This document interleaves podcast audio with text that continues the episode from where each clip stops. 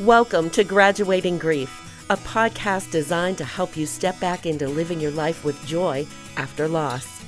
If you're ready to move from surviving to thriving, you've come to the right place. Here's your host and inspirationista, Sherry Dunlevy. Hey everyone, Sherry Dunlevy, your inspirationista. You know, recently I was on another podcast talking about grief when the host asked me about what can we do to best reach out and support a grieving friend. And of course, I had suggestions for her. I mean, after all, I did write the book on this literally. It's called How Can I Help? Your go to guide for helping loved ones through life's difficulties. But really, in order to offer her an answer, I told her that there were two main things that grieving people told me in the book that really meant the most to them. And they felt the most supported when people did these two things. Number one was they felt it was very helpful when people prayed for them. And number two, they also said, just be there for me. Just be there for me. Now, we can go into both of those topics uh, a little bit later on in another discussion. But what I really want to talk to you about today is the one thing that all of us seem to say that really is one of the least helpful things that you can say. And I want you to think about it because as I say this phrase to you, I think there you'll be a unicorn, literally, if you have never said this to someone. So, are you curious about what the one phrase is that just about all of us say that is one of the most least helpful things that you can say? Okay, well, here it is. Sally, if there's anything you need, please just let me know. Or, Dave, if there's anything I can do for you, just let me know what it is and I'll do it. Half the time we say this, we mean it, right? And who has not said this? I've even said this. And in fact, I still have to stop myself as I hear the words coming out of my mouth. I have to rein them back in because that's not helpful. So, why isn't it so helpful? Well, there's not just one reason, there's many reasons why this isn't so helpful. So, bear with me. I'm going to tell you why this isn't so helpful. And then I'm going to tell you how you can switch it around and make it one of the most helpful phrases that you can say to any friend who is going through a difficult time. So, number one on the list by saying, Sally, if there's anything I can do, let me know. You're putting the responsibility of helping her on the person who needs the support the most. So, speaking as a recent griever, I can tell you that when people told me this after uh, my father died, I felt like this was another obligation that I had to fulfill. Not only did I have to deal with planning the funeral, calling family and friends, finding a caterer for the event, making all the arrangements. Now I have to find something for Lori to do so that she can help us. I know that she means well, but I don't have the time, the energy, or the inclination to do this. So I just simply said, Thank you. I appreciate it. And then Lori went on her merry way, thinking that she'd done her duty by making the offer. But there was no help. Here's another reason why that phrase is not so helpful. Even though they might have some things that you really could help them with, most likely they're never, ever going to tell you that. They're not going to ask you to do anything for them. And after further talking with the host, we had this amazing discussion because she was sharing with me that as um, through her husband's illness and then his eventual death. It happened during the fall season. And she was at the hospital constantly and then coming home, you know, late at night and just repeating this day in and day out. And as she was just moving from home to hospital, hospital to home, her leaves just kept, they kept falling off the trees and piling up. And she said one day a friend went trudging over the leaves and knocked on her door with a casserole. And while she was very grateful for that casserole, her friend also said, You know, if there's anything you need, let me know. And she said, I so desperately wanted to say, Did you not see the two feet of leaves that are out there piling up? I would love to have said, Could you please rake my leaves? But she knew that was such a big deal that she couldn't even get to it, that she would never in a million years feel comfortable asking someone else to do it. So people aren't going to tell you what they really need because some of those things might not be what you're willing to do.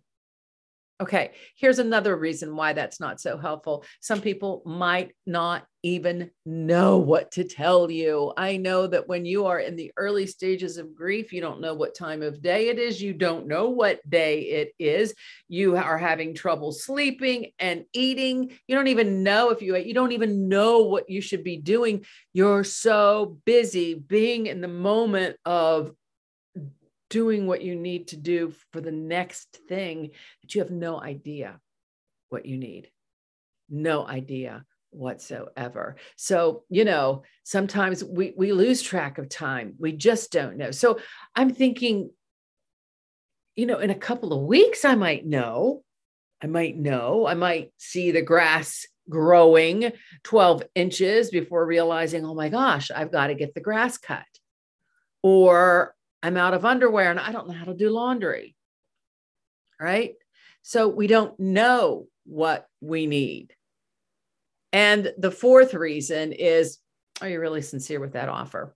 Do you really mean it? Or is this just a convenient way to say something nice in hopes of making you feel better and hopefully making them feel better? But ooh, I really don't want them to say anything.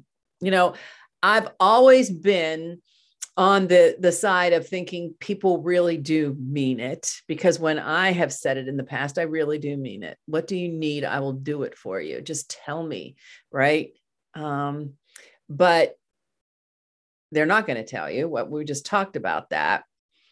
But i've been talking to a lot of people that have gone through a lot of things not just death but divorce or cancer or just you know a really bad chapter in life and they tell me that they truly do feel that people are just giving them lip service when they say that.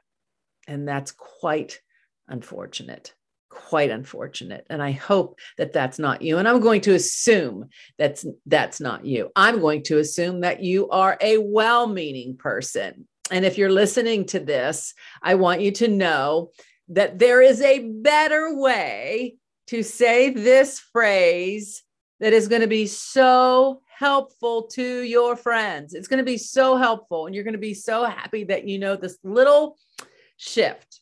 A better way to say this phrase is Hey, Sally, if there's anything I can do for you, such as mowing the grass, doing some grocery shopping, throwing in a couple of loads of laundry, let me know and I will be there and do it for you. You're giving them options.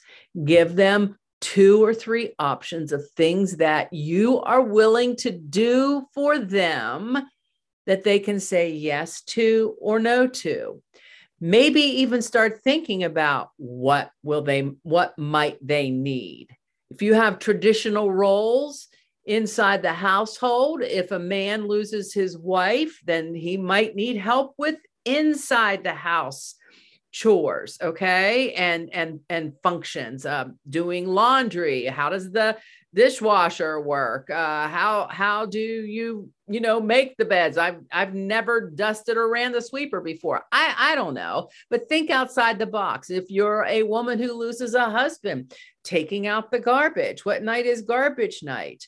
Um what uh, can you do the laundry can you shovel snow can you rake the leaves Okay. Do they have pets? Can you take their pets out? Can you run their children to different activities? See, we can think outside the box. In fact, one woman, when I was speaking, told me one of the most helpful things that a friend offered her was to go through the medical bills.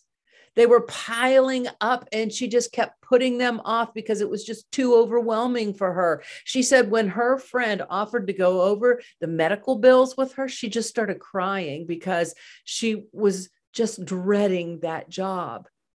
We all have gifts, talents, and abilities that we can share with other people that can change their life and take the stress and worry off of them that is going to be so helpful. We all have something that we can offer someone who is suffering. All we have to do is phrase it in a way that gives them ideas and allows them to choose that which what they need the most. I also say that if they say no, then follow it up with this is even better. Follow it up with, okay, you might not need this now, but you know what? I'm going to call you back next week, Sally, and I'm going to find out if you need it then. And then I'm going to call you a week after that, and I'm going to keep in touch with you.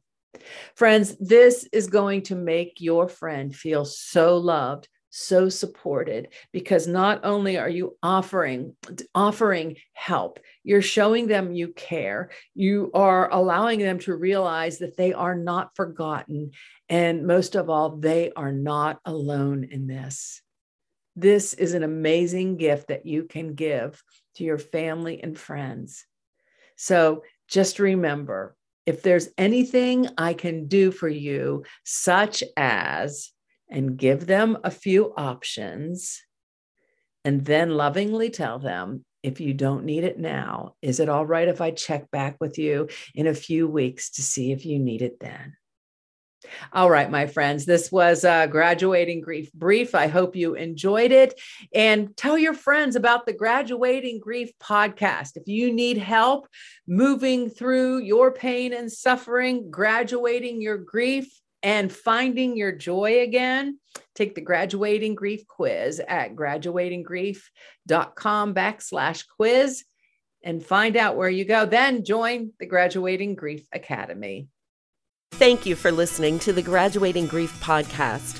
For more information on the Graduating Grief community, workshops, and retreats, go to www.sherrydunlevy.com. If you like this podcast, please subscribe, rate, review, and share.